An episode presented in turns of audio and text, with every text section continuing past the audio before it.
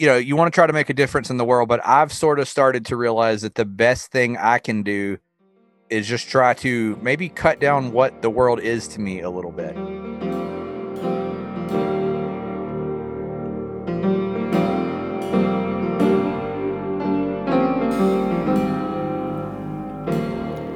Hello, the internet. You are listening to Changed My Mind with Luke T Harrington. This is my show where I talk to people who have changed their minds about big, important things.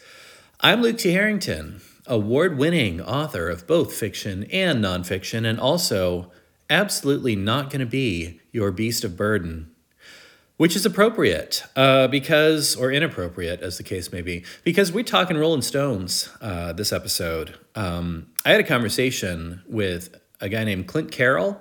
Clint is best known as the host of a Hulk Hogan podcast called What You Gonna Do, uh, which covers the entire career of Hulk Hogan, except for the wrestling part. Uh, it's an utterly fascinating endeavor. Uh, I hope you uh, hope you'll check it out after this. Um, but that's not what I talked to him about. I talked to him about the Stones. Uh, we talked about Exile on Main Street, widely considered to be one of the greatest Stones albums. But he did not like it the first time he listened to it. Um, and he continued to hate it until it got stuck in his car's C D player, and he literally could not listen to anything else. So it's a fascinating story. Uh, I think you're going to like it. This will be a fun one. I'm going to flip you over to our conversation, and I will see you on the other side.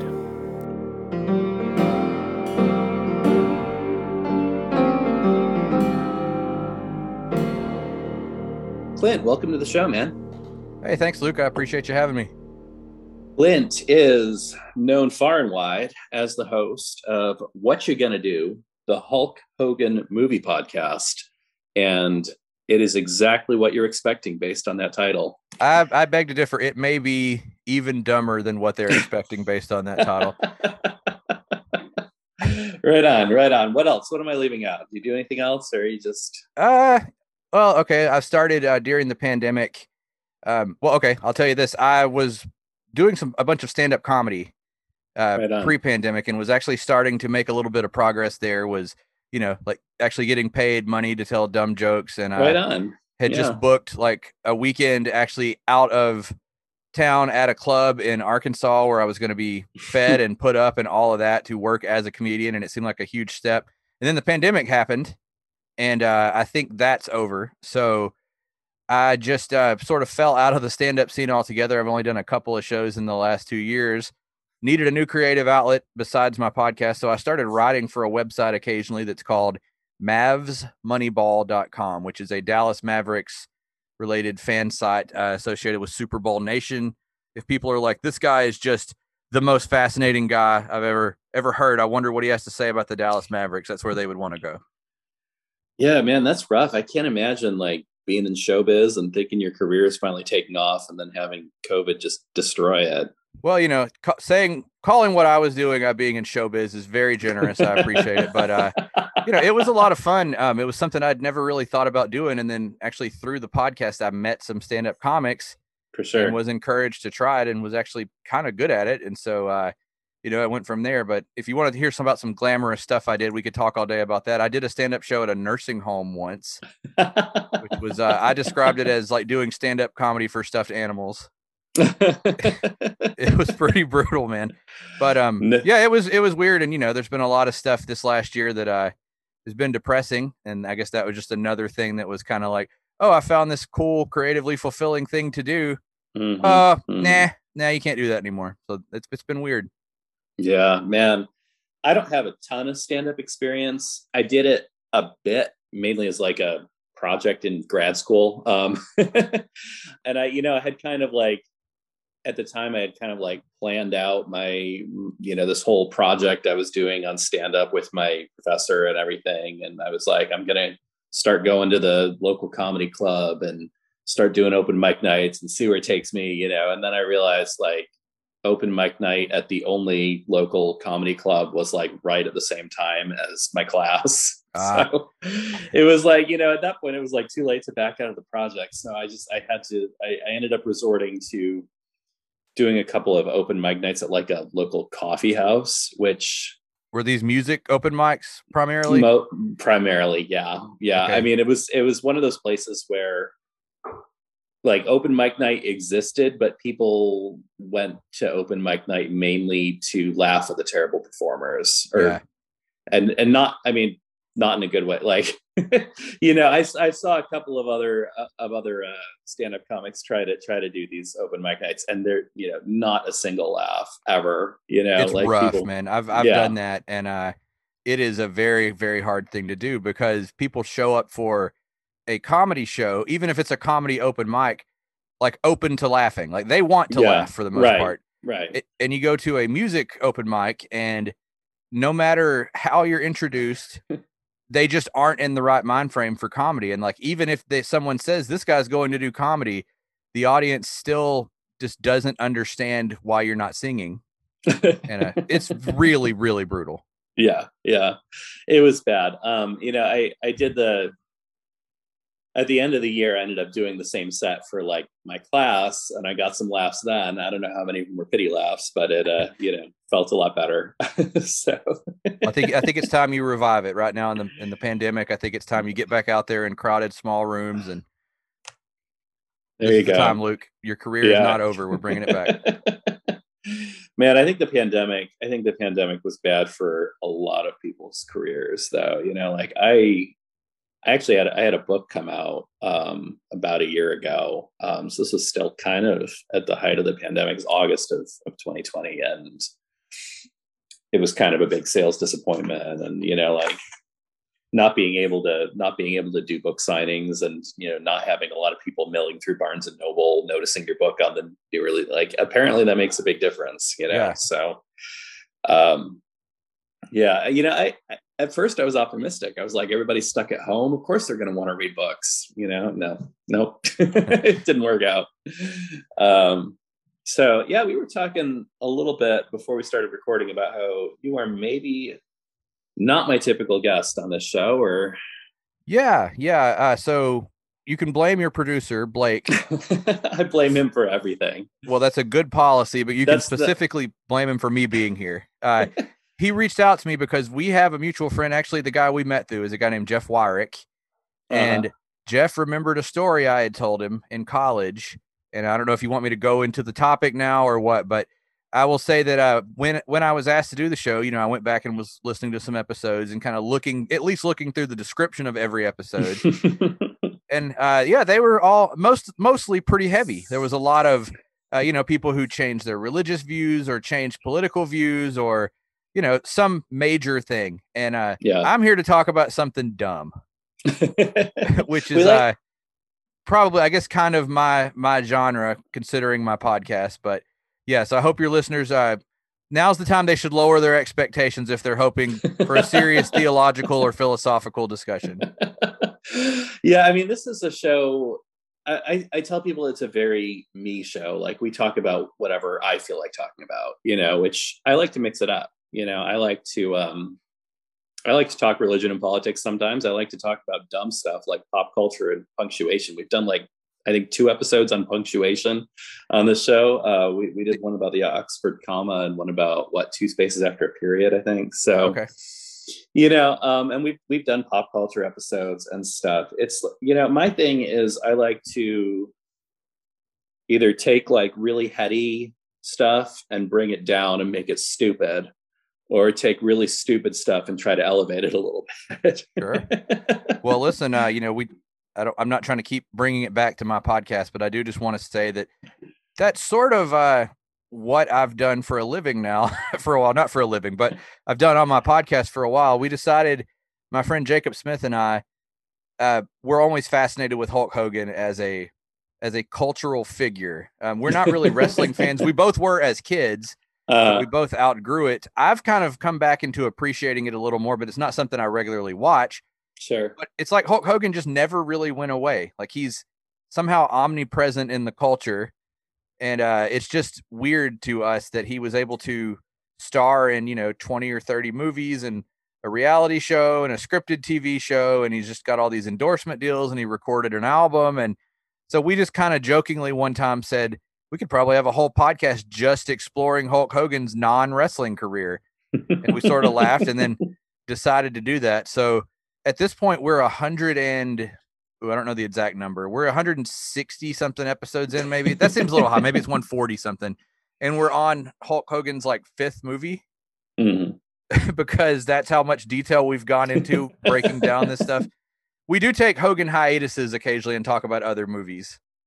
But um, what I'm saying is I, I'm very familiar with talking about something dumb for a long time and giving it a lot more attention than it deserves. So I'm your man.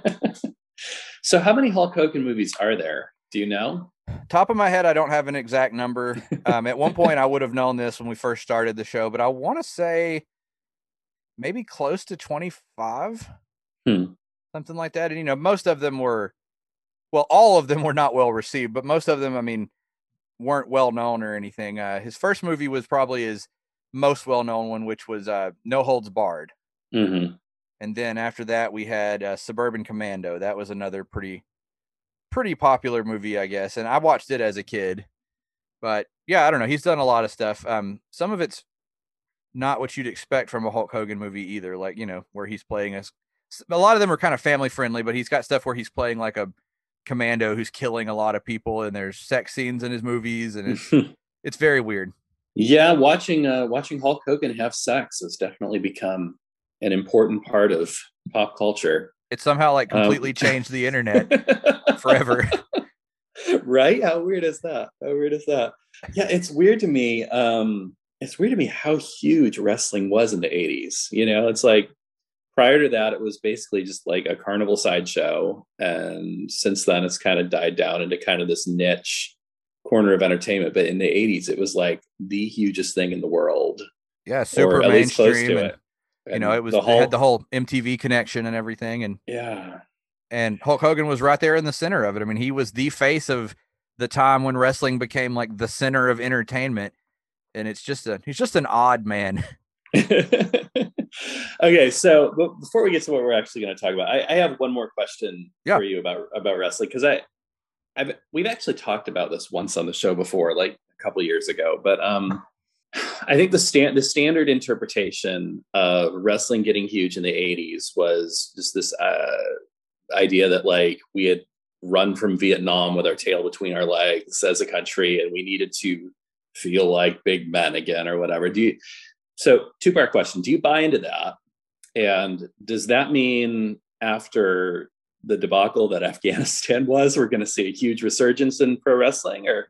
I I'd never th- would have thought to apply that. It's very possible. Uh, I don't know. I've one thing that I've always thought was interesting about wrestling is so even now, like I said, I don't really watch wrestling, but I've always been fascinated by like the behind the scenes aspect of it, because sure, it's such a dumb thing that so many people enjoy so much, and it makes so much money.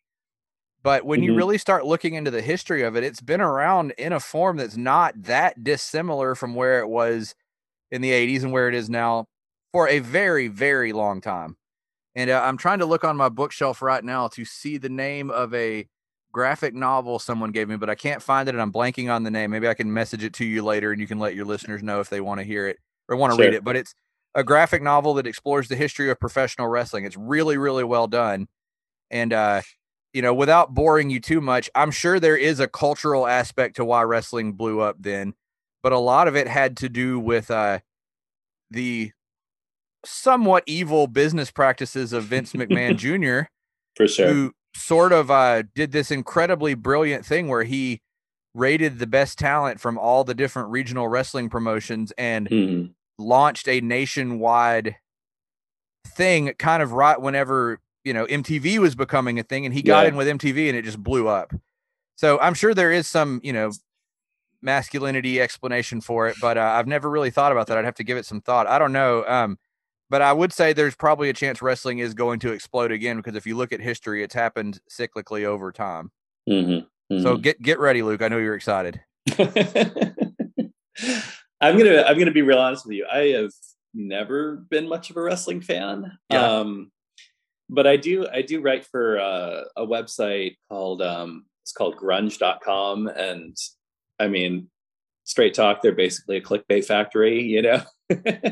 um, and they basically, they give you articles that they think will attract traffic. And then, you you know, you have to write the article, research and write the article based on the title. Um, so I ended up writing actually a really interesting to me article Uh, for them a while ago about how Rowdy Roddy Piper once wrestled a bear in his early okay. days, like literally wrestled a bear. Not a whole lot more to that story. Just, I thought it was funny.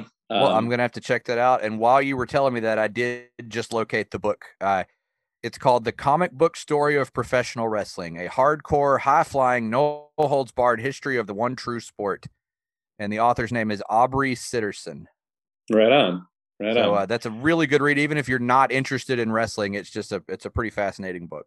All right. Well, this has been fun talking about wrestling. Like I said, even though I don't watch wrestling, I do find it interesting to talk about just because it's this weird phenomenon to me yeah. um, that it's, you know, just big muscle men beating each other with chairs. And like some people follow it obsessively. Like that's mm-hmm. just, you know, even if you're not a fan of, of, uh, of the sport, it's just fascinating for what it is. But you're not here to talk about wrestling. Um, we're here to talk about something I think is maybe slightly classier than wrestling. I feel like it's a little uh, up the ladder. It's it's maybe more highbrow, um, but if you really get into it, it's probably not that classy. Um, we can talk about that, talk about that as we get through it.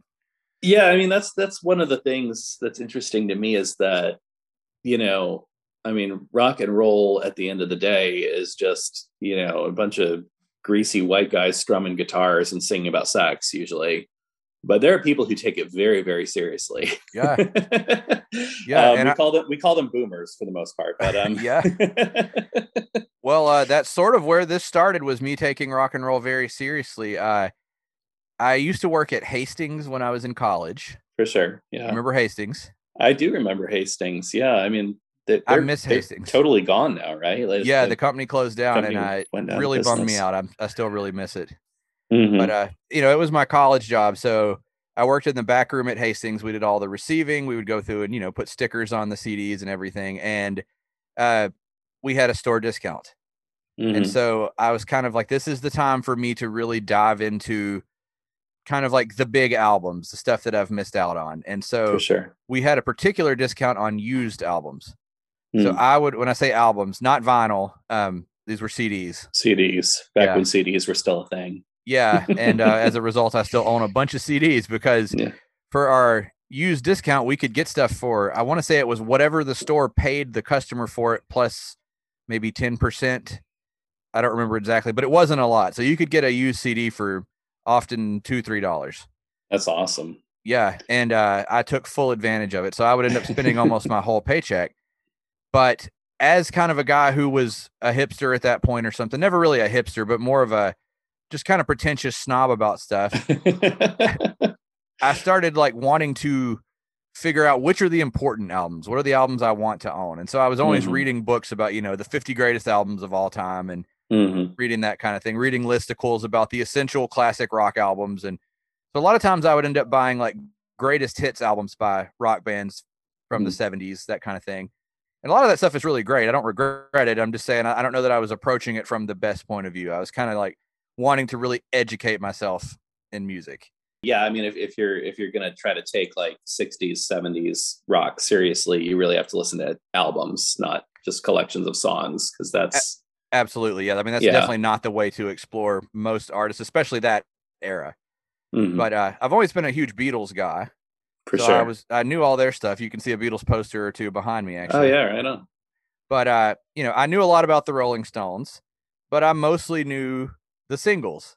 Mm-hmm. And I was very, very familiar with the Hot Rocks album, which is kind of a two-disc uh, greatest hits album that's, you know, really focused on the early Stones when they were a lot more of a pop rock band. Mm-hmm.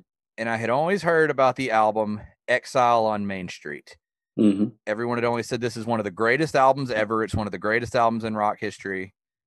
So I was always keeping an eye out for it. And at one point, this was around ha- Halloween of two thousand six. I don't know the exact time. I just remember it being near Halloween. I was kind of browsing through our used C D selection there at the store and found a copy of it.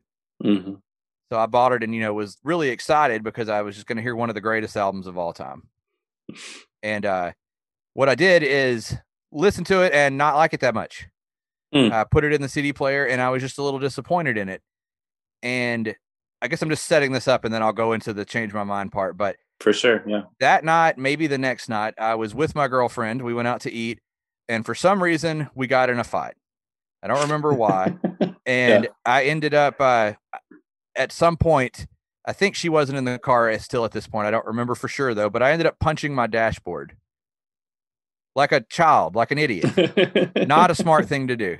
And for the record, I do want to say this particular girlfriend is now my wife of over fifteen years. So, you know, I, she somehow stayed through that stupidity of me punching my dashboard over a fight that we were in over probably not, something to do with dinner. I don't know.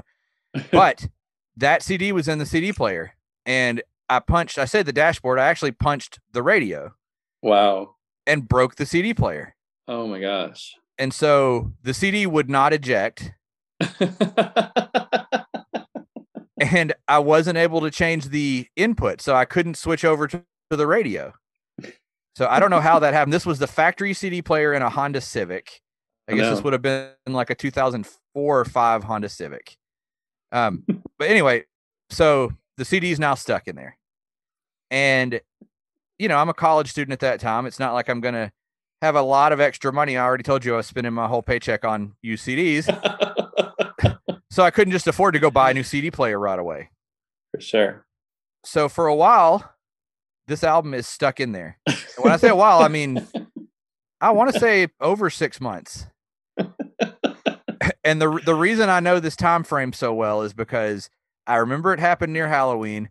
I moved from Nacogdoches, Texas, where I went to college, to Tyler, Texas, where I live now, uh, in January of two thousand seven. And I had the C D player re- replaced here in Tyler. So I know I had moved here. And I know it had been, I believe it had been about six months later where the only thing I could ever listen to in my car was this C D. And I do remember not long after it happened, having to take a road trip of some sort. I don't remember exactly why, but I had to drive somewhere that was, you know, three hours each way or so and just listen to this C D on a loop. And, um, let me ask you, are you familiar with this album? Yeah, I, I actually had it on repeat this morning because I was trying to prepare for prepare for the conversation. Um, I was going to say, at least it's a double album, so there's a little bit of length to it. So you don't have to listen to the same songs over and over again. But uh, it would have been yeah. worse if it was a C D single. Right, right. I think that was uh, on How I Met Your Mother. I think uh, they had that, um, I can't think, what is that song? The Proclaimers, I Would Walk five hundred miles. Oh, that song yeah. was stuck in mm-hmm. a... on cassette on a single in the C D in the player of their car, like all through college. But well, let um, me ask you this, because I'm because I'm curious. I, I want clarification. Is this a situation where you were able to turn it off if you wanted, so you could listen to Exile on Main Street or nothing, or was yeah. it just like okay? I, all I right. could turn it off, or at least turn it all the way down. Yeah. Okay. But um, I don't know. As I said, I was in kind of a music nerd stage at that point, so I was used to. And I don't even think I owned an iPod yet at this point. Uh, so mm. I was used to like going to, you know, drive twenty minutes somewhere and grabbing like four or five C Ds because I might want to mm. change. It was, it was very stupid. But so I don't know that it ever occurred to me to drive in silence because it was like, well, this is wasted time. I could be listening to something, something good, you know? Um, so I was used to like cycling through several albums anytime I drove. And in this case, couldn't do that. Just Exile on Main Street. So, um, so you listened to the album. Had you heard it prior to prepping? I don't think I'd listened to it beginning to end. I mean, there's a lot of, um, you know, there's a lot of iconic Stone songs on it. Um, so I've probably heard those before. Um, there are several songs on there that I have now heard separately from this album quite a bit. But at the time, I think I only knew one song. Mm-hmm. Which was Tumbling Dice, which is the only real hit from this album. Okay. Uh, and I think I knew it from a casino commercial that played, because uh, I live close enough to Shreveport, Louisiana, that we get commercials for the casinos sometimes. Makes sense, yeah. But um, so I was kind of used to the Stones in their, I guess you would say, that more of their pop phase, where there's really big hooks in the songs, and mm-hmm. uh, they're mm-hmm. really crisply produced, and, you know, like big catchy riffs. Keith, Keith Richards was very good at writing like a riff that would be an earworm on its own. For sure. And this album is not like that. It's very, uh, I guess you would say very like the, the mix is very muddied. Mm-hmm. And so mm-hmm. especially when you first listen to it, it just, I didn't think it sounded that good. I mean, there's a lot of like instruments fading in and out, and the vocals mm-hmm. are mixed very low for some reason on almost every track, mm-hmm. which uh, when you're first hearing it, it just, I don't know, nothing jumped out at me about the album. And I was like, well, that was boring. I don't, I don't none of these songs are that great. None of them are that catchy, you know? And uh, it's actually kind of a perfect album to listen to over and over, because due to the way it's mixed, parts jump out at you a lot from it. Mm-hmm. And so it actually was kind of a perfect experiment that I unwittingly conducted, like listening to this very layered, very, very uh, deceptively detailed album. And yeah, so I don't know. The, the only reason I said, you know, before we recorded this, I told you that I was hoping you weren't too disappointed in where I changed my mind, because I did drastically change my mind about this album and went from not liking it to it being, you know, one of my favorite albums of all time. Mm-hmm. But there was only a relatively short period of time where I actively didn't like it. I mean, that was only for a couple of days. As I was listening, I was very disappointed. And yeah. then I quickly sort of started to grab onto it, but yeah, I don't know. Um, did you read anything about the making of this album? Cause that's really fascinating. A bit. Yeah. You want to talk about that? Sure. Uh, so I'm probably butchering some facts a little, you know, but it's it's called Exile on Main Street because uh, at the time they recorded this album, the Stones were tax exiles because mm-hmm. uh, the tax rates in Great Britain at that point were very, very high. Mm-hmm. And this actually a lot of performers did this, where they would end up leaving Great Britain for a while to avoid paying income, avoid paying tax on income, especially in years yeah. where they were going to be especially active. But they had been hit with a pretty large tax bill and decided, okay, we're leaving England. And so they went to South France and uh, rented this mansion that Keith Richards was living in. That there's a famous story that apparently is apocryphal, but uh, there's a famous story that the house was once occupied by Nazis during the Nazi occupation of France. Mm. Uh, and so there is some stuff in the house that seems to indicate that, like, there are heat vents built into the floor in some rooms that are shaped like a swastika. Weird. But if you read online, you'll find out that that was more of a common decoration sort of thing at that point, that yeah. certain people use, you know, preemptive to the Nazis even being in France, and the Nazis yeah. were only in that region for a relatively short time. They probably didn't live there. Probably not long enough to remodel the mansion. It's, anyway. That's exactly, you know, what the article I was reading said. They probably didn't yeah. call in a contractor. That's not the Nazis' first priority. We need more swastikas in here. You know, can you, can, we need an H V A C guy to come put a swastika in the floor. But either way, it's this big, huge mansion that kind of had a little bit of a dark atmosphere apparently. And uh, mm. I don't know if you know this, your listeners may not know this. Uh, it's a little known fact, but Keith Richards uh, is, he's done a lot of drugs. Really? So, Keith, Keith Richards and drugs? Keith Richards, the guitarist of the Rolling Stones. I, uh, people think know, of him I as never... a squeaky clean guy. But he actually did a lot of heroin and stuff. But apparently, Wild. apparently this was like the peak of his junkie era. And uh, they recorded this album in the basement of this mansion. And you can read a lot of accounts of it, but it was sort of like this revolving door of shady characters showing up and drug dealers bringing, you know, bags of drugs. And then other musicians were visiting, like Graham Parsons was there for quite a while while they were recording this album. John Lennon popped by at one point. Um, and there's just a lot of shadiness going on. I read a, a report about Keith nodding out while he was trying to record a song, to the point the producer had to leave and drive thirty minutes back to his place. He got there and Keith was on the phone saying, "Come back. I just figured out the guitar part." And, uh, there's just a lot of interesting stuff about the entire band wouldn't only show up for the sessions because they were either too stoned or hungover, or so the personnel is weird. So like the producer, Jimmy Miller, plays drums on several tracks because Charlie Watts wasn't around. The bass player, Bill Wyman, is only on maybe half the tracks. Um, I don't know. It's just, it's just this weird, like, soup of personnel. Mm-hmm. And uh, apparently, what's kind of funny is, so that's the the mystique of this album is, you know, it was all recorded in this this mansion and they were all losing their minds and, you know, whatever. But all of the vocals were recorded in Los Angeles later. That's right. I saw that. Yeah, yeah. Which is just kind of funny because it sort of undercuts a little bit of that of that dark mystique. But um, I don't know. I just feel like some of that's captured in the album when you're listening, and it's just like the guitars will blend together with horns quite a bit, and you're mm-hmm. it's just not very crisply mixed. And uh, one interesting thing that I, I think kind of comes off in the album is they were recording in this basement. Apparently in that region of France, it's very, very humid, particularly in basements. Hmm. And so they were having an incredibly hard time keeping guitars in tune. Oh, for sure. Yeah. And so apparently pretty often during the middle of a song, they would realize the guitar is out of tune and have to stop. And there are some times on the album where things are just a little bit out of tune in a sort of charming way.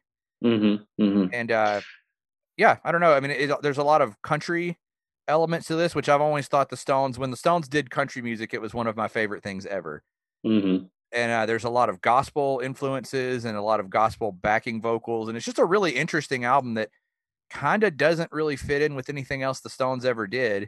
And apparently Mick Jagger does not like this album, which I always thought was interesting. Mm-hmm. And uh, one more thing, and then I'll, I'll stop talking and let you tell me what you want to hear. Uh, yeah. Yeah. But this album in general has kind of gone through a bit of a reappraisal by critics the same way that I went through it. Apparently it was not well received when it first came out for a lot of the reasons I've been talking about.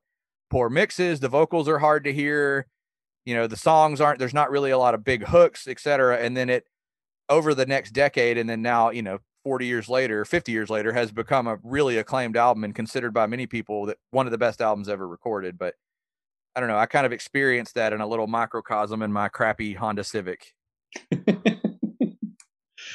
Yeah. I mean, it, it really does, like listening, li- listening to this album really does feel like just drifting through a drug fueled haze over a weekend or something. And it, I mean, it, it is, you're, you're right. There's not a whole lot of hooks, but it, it definitely captures something, mm-hmm. right? It, it definitely captures the feeling of maybe spending a weekend drugged out of your mind with the Stones, which is, it's not nothing, you know, yeah. It's, um,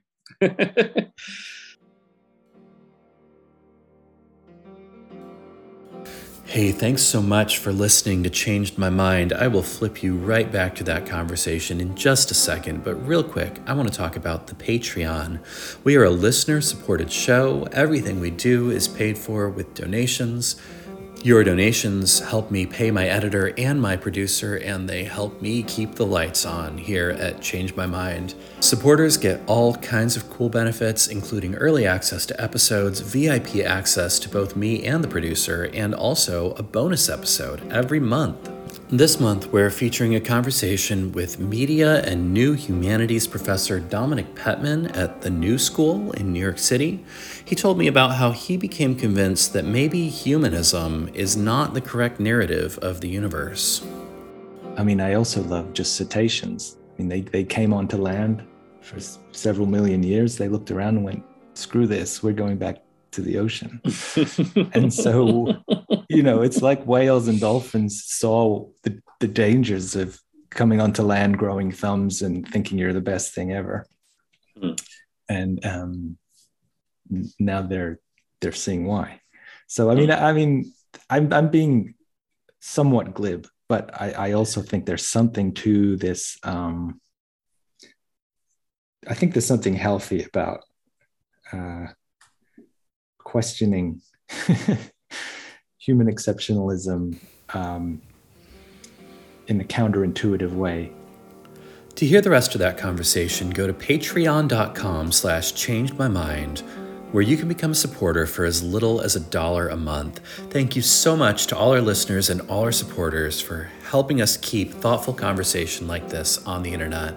I'll go ahead and flip you back to the conversation you were just listening to. Here's something that's been on my mind a lot. Um, and I've actually, I think I've talked about it on the show a bit here and there. Um, but this whole concept of like spending time with an album, you know, of just listening to something over and over until you get at, until you get at, until you get at is what I'm trying to say. Um, I feel like that's almost lost now, you know, like, I mean, when I was like a teenager with not a ton of money, you know, and C Ds cost like fifteen, twenty dollars each. It was like, after I buy an album, like I either listen to this or nothing, you know, mm-hmm. or an older one in my collection, you know, and there are actually an awful lot of albums um, that I didn't like the first time I, like, after I bought them, I, I put popped it in my C D player and was like, so disappointed with how I, not into it I was, but because I had nothing else to listen to, I listened to them again and again until I finally wrapped my head around it. And, um, you know, uh, I don't know if you know Ben Folds Five at all, but the, the unauthorized biography of Reinhold Messner, their third album, that was a big one for me like that. Like there's almost no hooks on that album, but after spending, you know, a few hours with it, I was like, wow, this is actually really brilliant. Um, but dang, you know, now you, you spend like what, ten bucks a month on Spotify and you can listen to anything, you know, it's like, I don't know. I, you know, I've never like been literally physically forced to listen to the same C D over and over again, like you have. Um, but man, what do you think about that? Like, is that, is, is this, is Spotify like the death of music that requires attention or? I feel like it's, I mean, I, I guess the album as a concept probably died even pre-Spotify. For sure. Uh, sort of with the invention of the iPod, I guess mm-hmm, it sort of made mm-hmm. it, you know, I mean, there were mixed C Ds prior to that, but it still just wasn't the same as, you don't have to put any work into skipping around on an iPod. I mean, you can just mm-hmm. kind of jump around and yeah, I mean, I guess uh, an album like this in particular is something that just would never work now because mm-hmm. there is no single that's going to make you want to come back to it. Really, it's just a, you have to take it as a whole and listen to it. And I don't know if, I guess our society in general is, is like that now, you know, with social media and Twitter and the constant refreshing and needing, you know, you're like the lab rat that's hooked on the morphine or whatever, and you're just going to keep pushing the button. And uh, it makes me wonder now if I came across this album at this point, if I would have ever really appreciated it or if I would have just kind of skipped around and been like, eh, I don't know.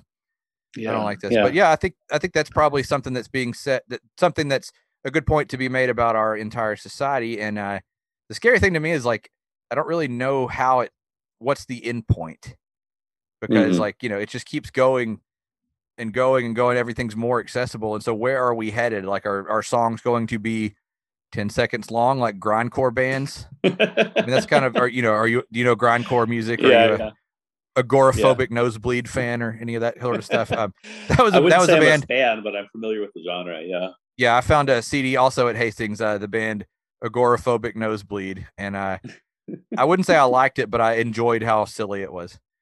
But for sure, yeah. I don't know. It just seems weird, and it, you know, I don't want to sound like too much of an old man. I mean, I'm not even quite forty yet, and I sound like I'm in my eighties. But it is kind of sad because like that whole art form seems to be sort of dead, other than a group of people who want to seek it out to hear a whole album.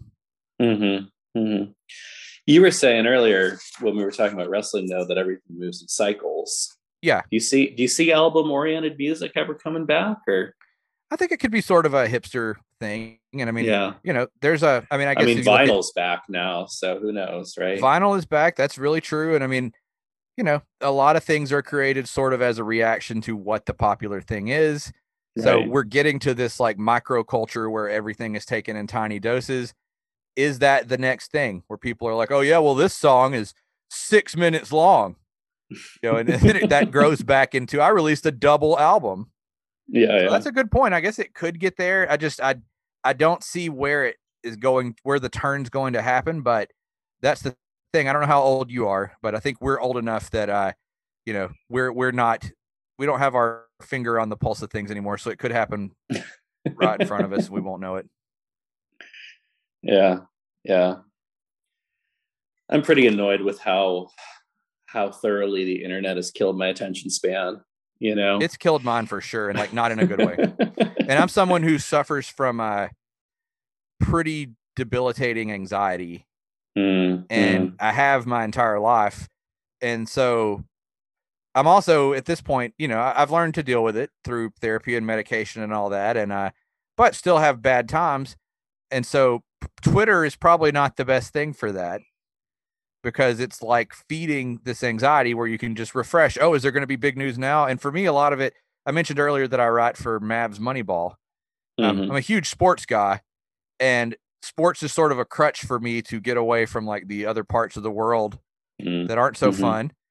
But sports becomes this thing I'm overly relying on, especially through Twitter, where I'm like constantly refreshing to, you know, to see what the next thing is. And I think I've lost the thread of what you were asking me. I apologize, but um, but I'm just saying it's it's like a recipe for anxious people to be miserable with the way the way technology has has morphed our brains. Yeah, and, uh, yeah. yeah the, the internet has ruined me in a lot of ways, I think.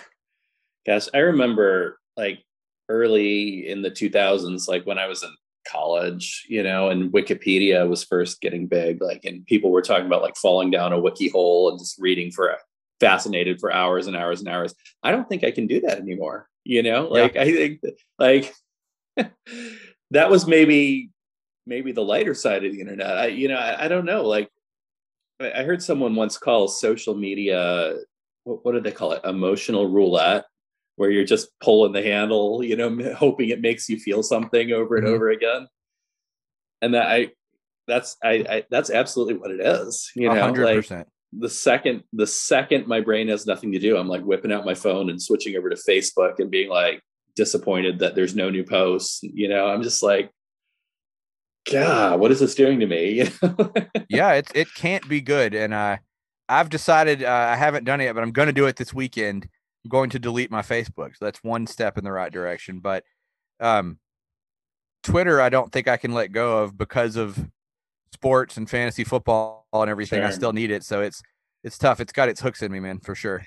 Well, and the thing is, if you're a creator, you feel like you need to be on social media to, to kind of promote your work, right? Like that's sort of why I didn't delete Facebook uh, last year. I was really thinking about it, but at that point I still was hoping to revive a stand-up comedy Mm-hmm. I, I don't want to say career, a hobby at yeah. one point. And uh, I had done some networking, you know, through the couple of years I've been doing stand-up, and I hesitated to delete it because of that. But um, for sure. Yeah, I don't know, man. Um, the Rolling Stones are, have led us into this despairing discussion about our miserable brains. Who would have thought?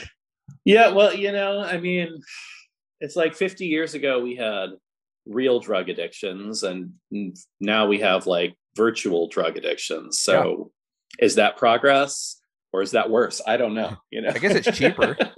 Yeah. I mean, the pe- at least the people on actual drugs were making good music. I don't know if we're even doing that now. I don't know. That's really true. So is there a classic album coming that's fueled by Twitter? There you go. You know, I, I think I think I would actually buy that album if it was if it existed. I would be I, really interested in that. I would know. Probably definitely relate to it. All right. Well, um, let me ask you this. Um, aside from your your new beliefs themselves, or in this case, your new feeling, your new feelings about the um, the album, what would you say you learned from the experience of changing your mind? Well, okay. So this may be more specific to pop culture, but it definitely did make, make me realize that a lot of times I, the goodness in like a work of art is buried a little mm. bit, and you're not mm-hmm. necessarily, it's not, not going to jump out at you. And um, I don't know, this this just sort of led led me to sometimes to a fault stick with things a little more. So you may be like, I don't know, you, if you can see, you know, um, I've got a lot of books. I'm a, a big reader, and uh, for sure, I. I've kind of like maybe maybe it was partially influenced by this. I'm one of those guys that like if I start a book and I really really dislike it, I still feel the need to finish it.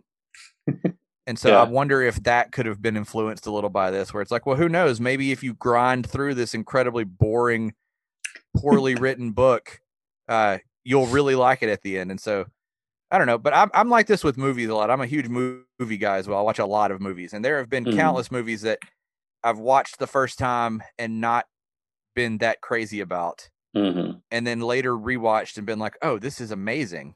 Mm-hmm. And I mm-hmm. kind of think uh that's a lesson that maybe not an important lesson, but a lesson that people can learn about art in particular, is that you can't always judge it on a snap judgment. There there have definitely been a lot of a lot of movies that I had to watch a second time before I got what the big deal about them was. Um you know, even, you know, classic movies and stuff, stuff that's everybody's supposed to like or whatever. Um, well, and sometimes like, okay, so I'll give you a perfect, perfect example.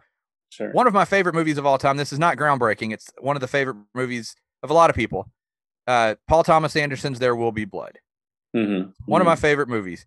The first time I watched it, I didn't dislike it, but I think yeah. I was almost overwhelmed to where I felt like I didn't really take in what I'd seen. Mm-hmm. And so what I've learned about myself, and maybe this is related to the whole anxiety thing, is when I'm watching something like that, particularly something that I think is as great as that, I'm so enraptured by like trying to figure out what's going to happen next and really caught up in it that I may not be fully recognizing how great what I've just seen is. And so I remember with that movie, on the second time I watched it, I was like, okay, I know where this is going and where it's ending, so I can kind of relax and just enjoy it. Mm-hmm. And uh, to my wife's credit, when we walked out of that movie, um, we didn't have kids then, so we could do stuff like drive two hours to go see a movie when it's not playing in Tyler. Yeah, so we yeah. went to the um, the Angelica Theater in uh, Dallas, a couple hours away, watched it, walked out, and I said, gosh, I don't really know what to think about that. And my wife said, oh, well, it might have been the best movie I've ever seen in my life. Hmm. Yeah. And I was like, oh, yeah, I think you're right. And then I've seen it dozens of times since then, and it very well might be my favorite movie.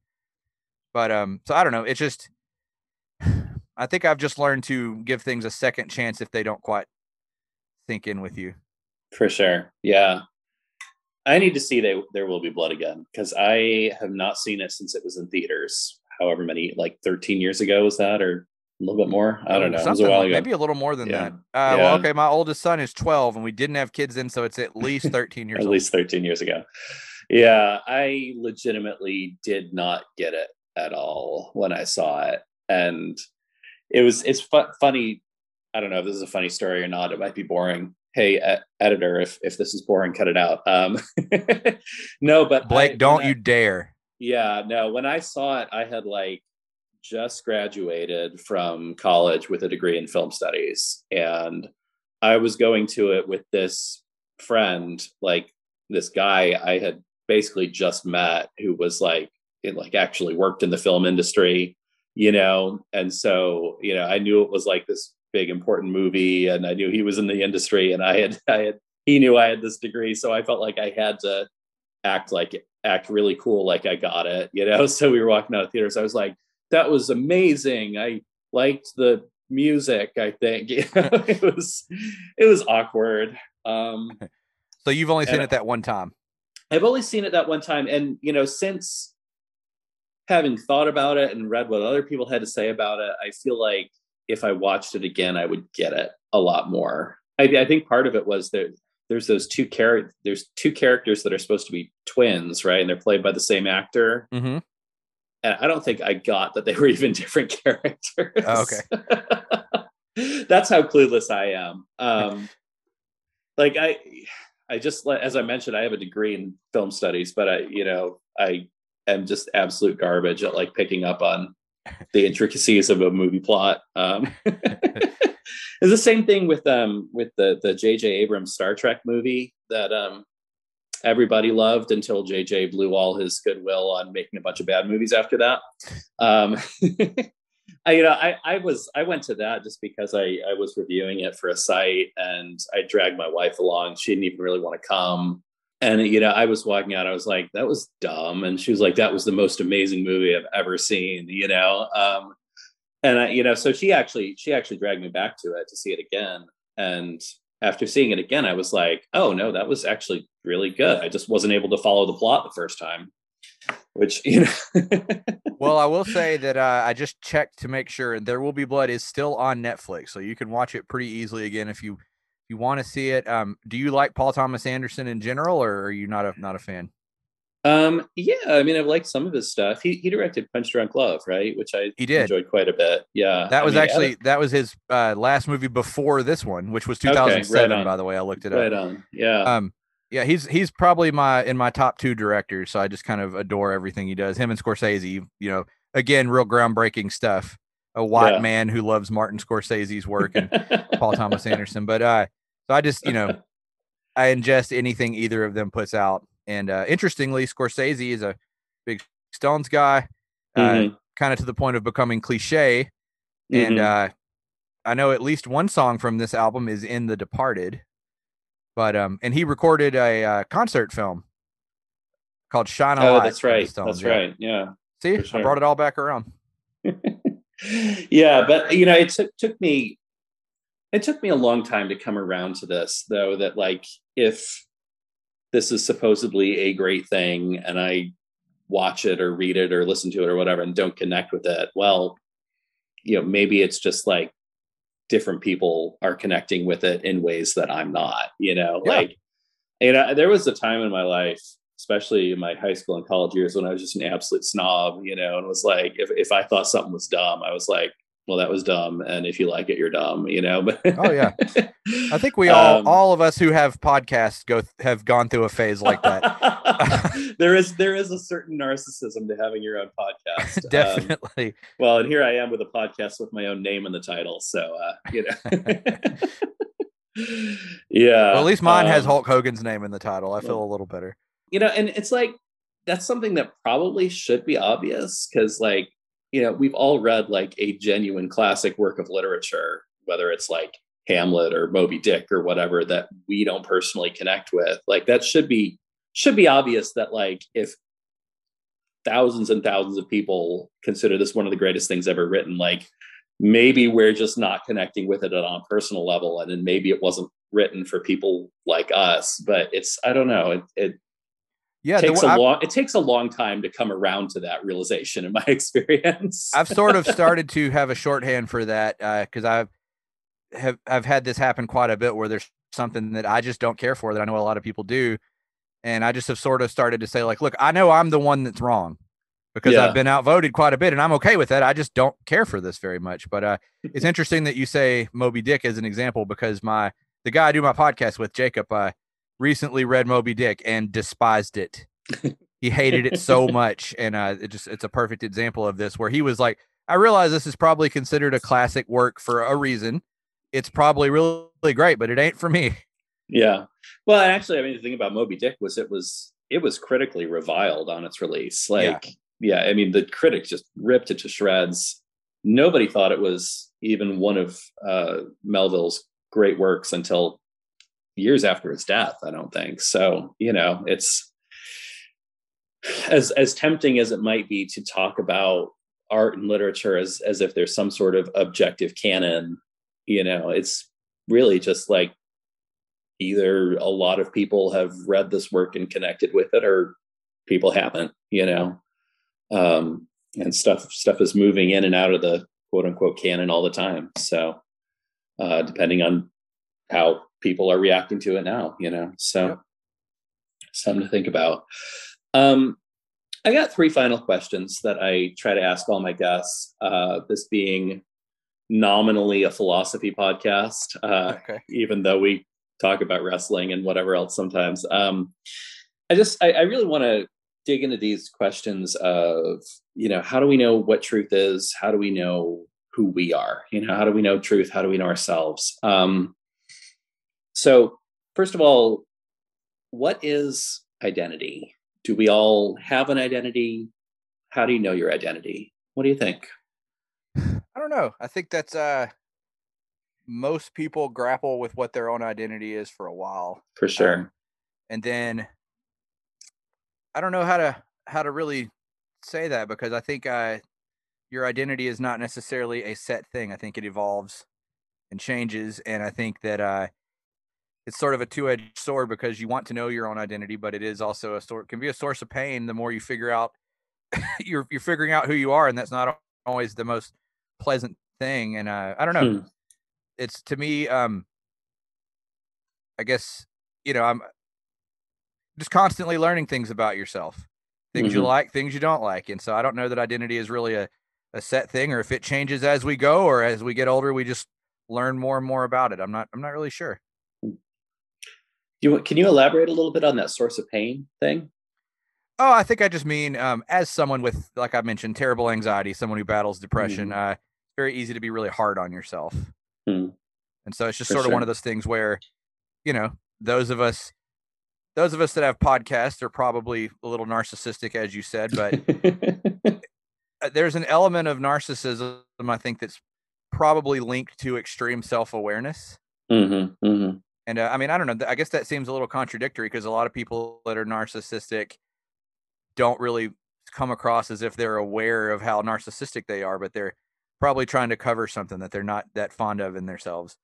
And for me, I think it's just sort of, uh, I don't know. I don't know. I guess as you learn yourself, you're just sort of going to identify things in yourself that are human and weak and things that you don't like as much. And, uh, gosh, it's getting really dark all of a sudden. But I don't know. Um, you know, the, the, the sooner you can kind of come to grips with who you are, the, the, the closer you can get to achieving happiness. But I guess like a good example of what I'm talking about is that I've just realized how much I sh- I'm going to struggle with like anxiety and depression mm-hmm. and all of that mm-hmm. sort of stuff. And to the point where I come on a podcast of someone I just met and ramble about it. And it's uh, it's just sort of a thing that, you know, I don't necessarily like about myself, that I am such a raw, open nerve with that, but it's just sort of who I am. And at this point I had to accept, yeah, you can be kind of annoying, man, but that's just who you are.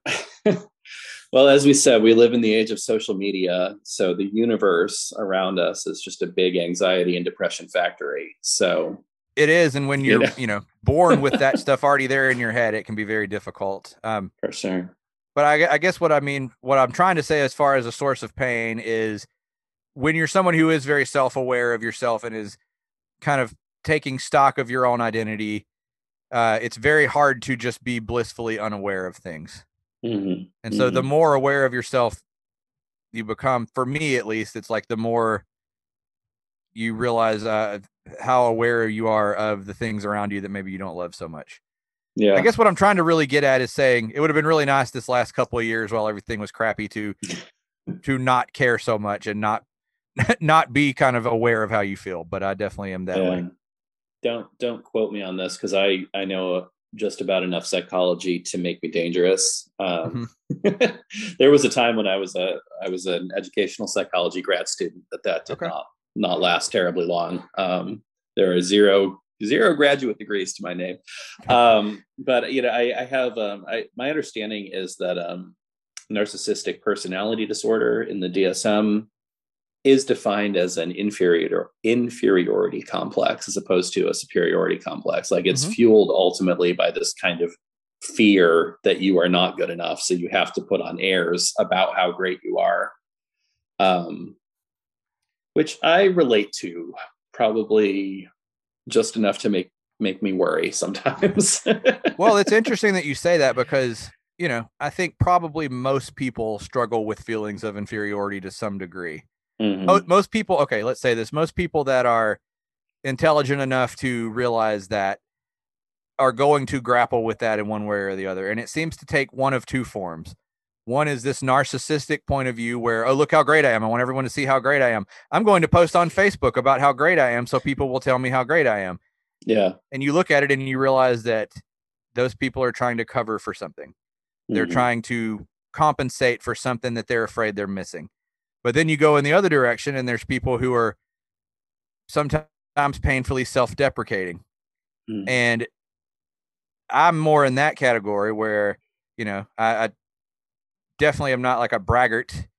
But if you really look at it in a lot of ways, that's its own form of narcissism, mm-hmm. where mm-hmm. it's almost like you're fishing for compliments. I, I saw a, a quote one time that Orson Welles made about Woody Allen, and I don't remember the exact quote, but he, um, so he just basically said that he can't stand a person like that that's so, you know, unsure of themselves, because in a lot of ways it's the most arrogant way you can possibly be mm-hmm. to think that you are. It's like you're begging people to tell you how great you are by constantly acting like you don't think you're that great. So I don't know. It's sure. It's weird, but um, what I'm saying is we're all terrible, I guess. That's what that's yeah, identity. Well, identity is we're terrible. And th- I mean, there is something to be said for that. Like if you're constantly self-deprecating and constantly obsessing over whether or not you're good enough, like even if you think you're an awful person, you are self-obsessed, which is not a desirable quality, you know? Nope. Not um, at all. there's a, there's a line from um, C S Lewis that I really appreciate. That's um, like true humility is not thinking less of yourself. It's thinking of yourself less, you know, yeah. which I just think is deeply profound. Profound. I, I think I think about that line like once a day, I think. Um, but That's yeah, a great one. Um, continuing on that thread, what is human nature? Are we all the same deep down? Are we all different deep down? Are we all blank slates? What do you think? So I actually uh, was wondering, because, you know, I saw this was a question you might ask me. Um, and in an email you sent me, you just mentioned what some of the type of questions you discussed. So I didn't want to script answers, so I didn't look at them too closely, but this one did come to mind for me. I would like to know if my answer is different now than it would have been a couple of years ago, mm. because the pandemic has really been tough for me because of other people. Mm-hmm. And it's made me see the worst in other people quite a, a bit. And it's made for me sure. have a pretty dark view of human nature, because it appears that everywhere I look around me, I see selfishness and stupidity. And, you know, I mean, we all have our own views. We all have people that disagree with our views, but it just feels like I see so many people that are outwardly harming others mm-hmm. that I think uh, human nature is a little of what we're talking about uh, in the prior question, being scared. Mm-hmm. Worrying that you're not good enough, worrying that you, you know, there's something wrong with you. But there's also this just destructive thing as part of human nature that I feel like has become evident over the, not just the last two years in the pandemic, the few years prior to that, for reasons we won't get into, I guess, um, unless you want to. But, you know, th- this, this is supposed to be about the Rolling Stones. Um, but I just, I've felt very disillusioned with my fellow man over the last few years, just because of the, the nature of things and the, the amount of hostility I see. And right now, you know, we're, we've been in this pandemic, and it appeared that we had found somewhat of a light at the end of the tunnel that maybe could get us out of it. And then some of this is going to be shaded, of course, by where in the world you live. I live in Texas, so that might, may be shading my view, but I, I just encounter a lot of people who seem to be actively working against a solution to some of these problems. Mm-hmm. And uh, to me, that just comes across as this weird self-destructive part of human nature that's like, we can't help but harm ourselves and those around us. So I don't know that I think individual people are viewing it that way. I think individual people, for the most part, by nature, are friendly and want to be accepted by others and are not outwardly hostile, but it's more the groupthink part of human nature that it's, uh, it's very depressing when you look at it, because it, it makes you feel hopeless, because it's like, oh, well, human beings in general are just going to ruin everything, and that's what we're doing. And the Rolling Stones. We didn't talk about the Rolling Stones. Uh, one of the Rolling Stones died, if you want another down note, recently. Yeah, there you go. Yeah. Which I think we all thought was never going to happen, right? I mean, well, I guess he would have been the one that uh, you hear the least about. Like yeah, with Keith sure. Richards, you know, people say he's immortal or whatever because he's put himself through so much. Charlie Watts was the guy who, I guess it makes sense to be the first one to go. Also the oldest member of the Stones. Yeah. But yeah. I still don't believe Keith will die anytime soon. Yeah, no, I mean, to get back to what you were talking about, though, I mean, that is like why I started doing this podcast, you know, like, um, like I, you know, I, I mean, so much of the last, you know, half decade, decade have just been so depressing about, you know, like real realizing that human nature is probably fundamentally combative and self-destructive. Right. Um, and I just, I wanted to do something about like people growing and changing and hopefully maturing. Um, and that's, I mean, that's why I started doing this show, you know, and I, I don't know if it's made any sort of difference in the world. Um, but I got to try, you well, know, all you, you can do, I think, Luke, is I, you know, you want to try to make a difference in the world, but I've sort of started to realize that the best thing I can do is just try to maybe cut down what the world is to me a little bit, mm-hmm. and maybe Absolutely. insulate myself a little more. And so if you're, you know, you're, you're making this show to explore these things, and it's probably helping quite a few people, but if it's helping you, you're doing what you need to do. That's all you can really control, which is mm-hmm. part of a thing that I think I've been realizing lately is I might need to cut down on my world a little bit, which is why when I talk about getting rid of social media, I'm like, well, what is social media for? It's to stay in touch with a lot of people and see what they're doing. Mm-hmm. What if I didn't know what they were yeah. doing? I think it would yeah. be better, and I could limit the people I'm in touch with a lot more, and I, it would be good. But I don't know. I just, I've, I've really struggled over the last couple of years with, with other people. And especially now that, you know, I'm, I'm, I'm dealing right now with, uh, I have to deal on a daily basis with quite a bit of people who are very vocally anti-vax and anti-mask. And mm-hmm. that's, that's been very tough for me. I've had a hard time with that. And I do have people in my extended family who are, they're anti-vax, but they're pro taking horse medicine. Like I've had, I've, I know, so I don't know them real well, but I know who some of these people are. Mm-hmm. And that is so discouraging to me that it's like, oh, so we're just, we're doomed. This is just yeah. hopeless. And yeah. Yeah. Gosh. Anyway.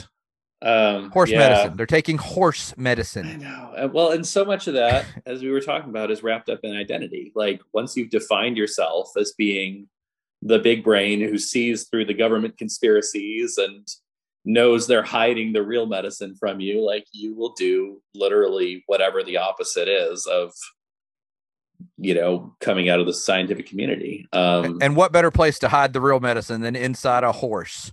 That's where they chose to hide it. I came, I came across a, a great tweet the other day that was like, in retrospect, hiding all the microchips inside horse dewormer was a stroke of genius or something. It's, it was pretty it's, great. It's discouraging, man. So I think right now my view of human nature is probably a lot darker than it may have been a couple years ago, but can't really say. All I, I've just kind of been trying to remind myself that there are a lot of good people and there are a yeah. lot of people that, uh, you know, think like me and that I want to have part of my life. So maybe I should focus on those people in my own family and maybe control what little bit of human nature I can.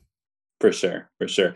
Yeah. I was, it took me a long time to figure out what the, um, the slogan you see sometimes, of think globally, act locally, what that meant. Um, but I think I've aged into it. I think I get it now, you know? Um, finally, uh, what is truth? How do you know truth? And how do you know when you, when you found truth? What do you think? Yeah, I don't know. That's also something that's become very, very difficult uh, because there is just so much information out there mm-hmm. that it's very difficult. And I'm talking about like an empirical truth. Mm-hmm. And I know maybe you're talking more philosophically, but uh, I, that's something I've thought about lately is trying to, you know, like I've had over the last couple years, this was a, oh, let's say pre twenty twenty, some, uh, heated arguments with close family members over over certain issues, mm-hmm. uh, and not anything that couldn't be overcome. But you know, um, well, I'll just I'll just say, me and my dad have had some very heated political arguments over the last mm-hmm. few years, and there's this very very difficult gulf to breach there, where you know if you cite any sort of statistic or something to prove something, it's just dismissed as, oh, well, that's a propaganda item from the other side. That's a liberal propaganda item, is my dad's go-to. And it's like, then he'll turn around and spew out the equivalent fact from a opposite source. Mm-hmm. And mm-hmm. so there's a lot of like, you realize that people are just going to believe whatever they believe, and it's hard to define what the truth is. Yeah. And so then you look at it and you say, well, clearly I'm the one that's right here. I'm citing the real facts, but then it's like, well, am I? Like, who, how yeah. do we know what's true and what's not? And there's good things about the open nature of things now. There's people can do their own research. They can find more information than ever before. There's not just one stream of what the truth is, but it also, the negative side of that is it becomes very hard to know what is correct. Yeah. And so on sure. an empirical level, it's very hard to say what the truth is. On a philosophical level, ooh, yeah, I don't know. I don't know that I do know what the truth is. Yeah. I don't I, I honestly don't know, because as I was I was about to say, you know, you're only going to find the truth within yourself, but then, you know, as we've been talking about, uh, your brain can lie to you a lot and can tell you some harmful things at times. So I don't know what the truth is. Look, I think that's my whole problem. What is the truth? For sure. Yeah. I mean, you know, there's this kind of philosophical distinction, I guess, between facts on the one hand and like capital T truth on the other. And ideally, you want the latter to be informed by the former. But when it's hard to even find the former, it's like, what are you going to do? Right. Um, gosh, yeah. I mean, I have a friend who um, he's he's actually been on the show a couple of years ago, uh, named Tom Darrow. So if people want to go back to that episode and listen to it, they can. Um, his his catchphrase is "Run it into the ground," um, which I've I've never heard from anyone but him. Um, but his what what he's saying is, you know, trace it all the way back to primary sources, right? Like, don't just don't just trust whatever you read in X, Y, and Z blog, you know, like actually see if you can find direct evidence of this thing, mm-hmm. um, which I think is good advice. Um,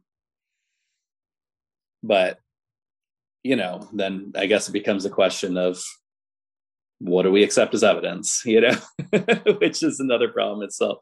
You know, I, I had, I had someone, um, I, don't know why I let myself do this. I found my way into a debate about about um, the moon landing. Did the moon landing happen the other day? And somebody was like, well, why don't they show pictures of the stuff we left behind on the moon? So I linked them to a site that had pictures of the, the moon landing site and everything. He's like, if these are real, why can I see the footprints? Like, you know, like, what we count as evidence with you, right? Yeah, there like, is no evidence that you can show them. You're going to have to take them to the moon. Yeah. Or they're going to have to hear like Sean Hannity talk about it. And then that's, sorry, that's, maybe that's not the case here, but that's, that's the whole problem for me is, you know, people get too in their own niche of what they will believe. And it's yeah. difficult, which is why I try to be somewhat, I've always tried to be very apolitical. Mm-hmm. Because I'm like, I'm a simple man. I want to spend my time on pop culture and, you know, comedy and stuff. I don't want to be outraged all the time. And that's become mm-hmm. harder and harder to do. But uh, for sure. Yeah. I, I feel like you asked me these questions and with all three of them, I kind of said the same thing. Like, I don't know. But, you know, this is something that I don't I don't know that can be answered uh, simply because it's the kind of thing that everyone's going to have a different answer for that's going to change from day to day. Yeah. Well, that's why we talk about it, you know. Um, exactly. Yeah. I, there was a time when I was an idealist and was just like, I'm going to connect with anybody and everybody on social media. I'm going to engage with them. And in the last, you know, six years, I have gotten very, very okay with kind of muting, unfollowing, unfriending, because yeah, I've come to the realization that like, not everybody is here to seriously engage. Not everybody is actually interested in talking about what the facts are, you know, like. Absolutely. And I've, I've really tried to do that too. Like, uh, that's, that's kind of, you know, I mentioned I was going to delete Facebook. Um, I, I finally had to unfriend my next door neighbor mm-hmm. because of some of the stuff, uh, that was being posted. And then I was like, well, should I have done that? Because they're going to get mad and they're still going to live next door and blah, blah, blah. And then I was like, why am I worried about this? I need to just delete this whole thing mm-hmm. and just get it out of my life. Um, But yeah, man, I don't know. It's um, it's all depressing and stuff. But, you know, we got to, I guess you have to, when you shrink your world a little bit, you can try to find little things to be happy about within your own little world. And that's a lot easier to manage than the rest of the world. So I think that's what yeah. my goal is. Well, and that said, if it's someone you have to deal with in the real world, there is something to be said for not being angry at this person twenty-four seven, yep. you know, like.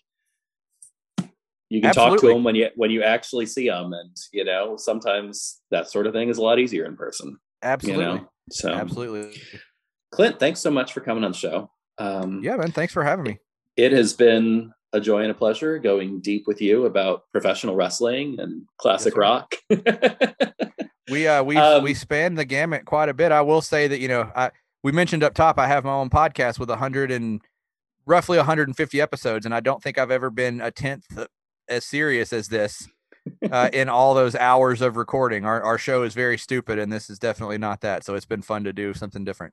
Well, that's, I mean, that's what I try to do here. I try to try to get the people who make dumb stuff to be a little more serious, try to get the serious people to be a little more fun. So that's the goal. Um, before we wrap up, you want to tell people where they can find you, where they can find your work? Sure. So uh, the podcast is called, by the way, this is a terrible name that we came up with and then realized later, it's hard for people to find.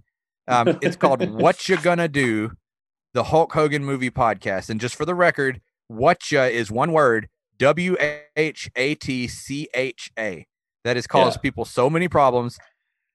Originally, because that was the whole title, What You Gonna Do? And we finally realized if someone's Googling Hulk Hogan, they're not going to find it. So we added yeah. Hulk Hogan to the title. But uh, they can find me on Twitter if they want to see me occasionally tweet a dumb joke or retweet dumb jokes. Sometimes talk about basketball uh, at Toad Lift, which is a weird Monty Python reference, sort of. um, and they can go to Mavs Money Ball dot com and they can see my occasional contributions talking about the Dallas Mavericks. Uh, yeah, I guess that's about it. Um, That's that's yeah, me. That's where I'm at. For sure. All right. Well, this has been Change My Mind with Luke T. Harrington. I'm Luke T. Harrington. You can uh, find me find me on Twitter at Luke T. Harrington or at my website, Luke T Harrington dot com, or you can email the show at changed my mind pod at gmail dot com. And I will see you next time.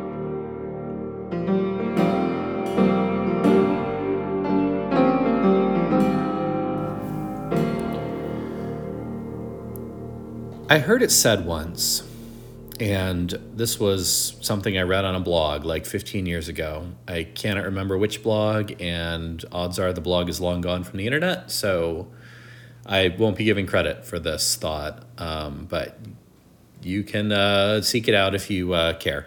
But I heard it said once that a cinephile is a very different animal from a bibliophile.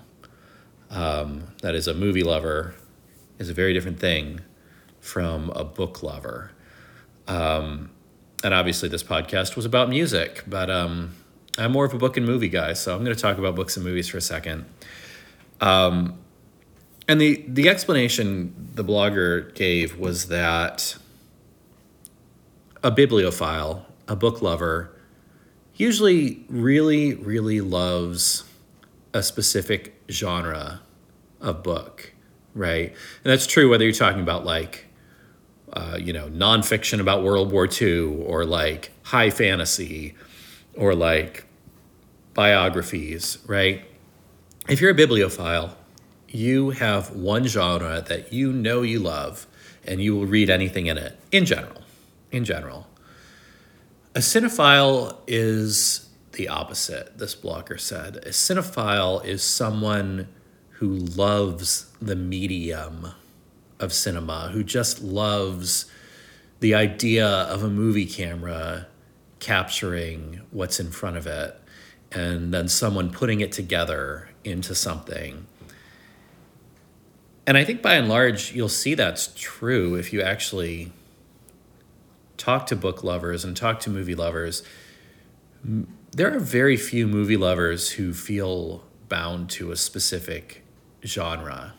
Um, And, you know, obviously I'm kind of both in some ways. I write books. I studied film in college. Um, but I have, you know, have no no plans to go into making movies at any point, uh, at the moment at least. Um, but I, I do think that's true. Like, the reason I'm fascinated by film um, isn't because, like, I like Westerns or I like documentaries or whatever. It's because there's something fascinating that happens when you make a movie, right? Like the the camera, a movie camera, whatever else you can say about it, all it does is capture what's in front of it, right? And you can manipulate what's in front of it.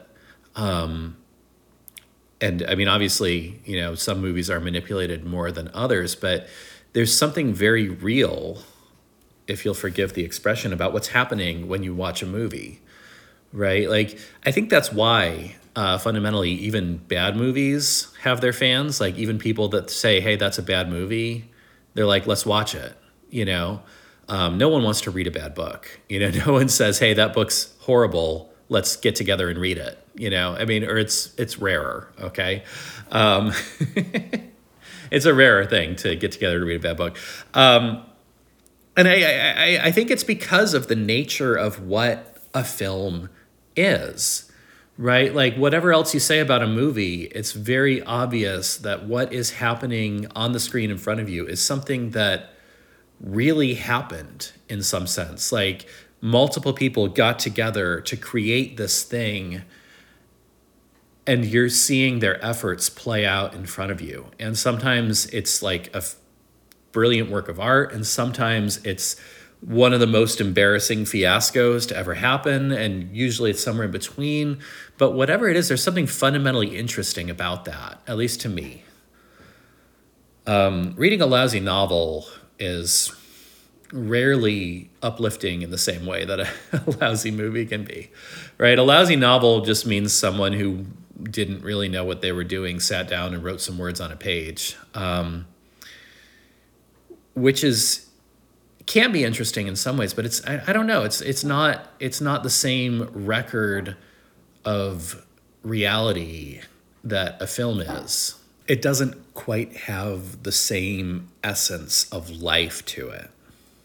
And I do think that what's true of a film in that sense is also true of uh, an audio recording, right?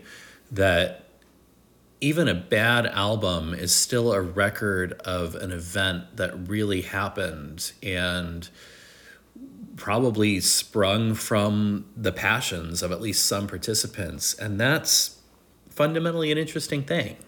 So, you know, I don't know, maybe go check out Exile on Main Street if you haven't. Um, but whether you do that or not, do check out What You Gonna Do, the Hulk Hogan podcast. Um, it's clearly not for everyone, but it might be for you. Um, Clint was an absolute joy to talk to, and I really appreciated him coming on the show. I wish him well in all his endeavors, uh, including his Hulk Hogan-related endeavors. Anyway, that is it for this week. Um, if you like the show and you like what I'm doing here, um, fostering conversations about the universe, everything, and Hulk Hogan, um, please consider becoming a Patreon supporter. Um, if you go to patreon.com slash changed my mind, uh, you can support us for as little as a dollar a month. If you up it to three or five dollars a month, you start seeing cool stuff like early access to episodes and V I P access to me and my producer. If you don't have any money, uh, taking a second to rate and review us on Apple Podcasts would be a big help. Give me that five stars. Uh, if you do that, I will read your review live on the air and make you internet famous. Your mom will be so proud. She will. I promise. Our producer on this show is Tamar Harrington, because she is our current only five dollars a month supporter. Uh, appreciate appreciate your support, Tamar. We really do. If you want to be a producer on the show, go to the Patreon. You too can be a producer. Change My Mind is executive produced by Blake Collier. It is edited by Jonathan Clausen, and it is presented by Raven Creek Social Club. I'm Luke T. Harrington. Thank you for listening to Change My Mind, and please don't be afraid to change your mind.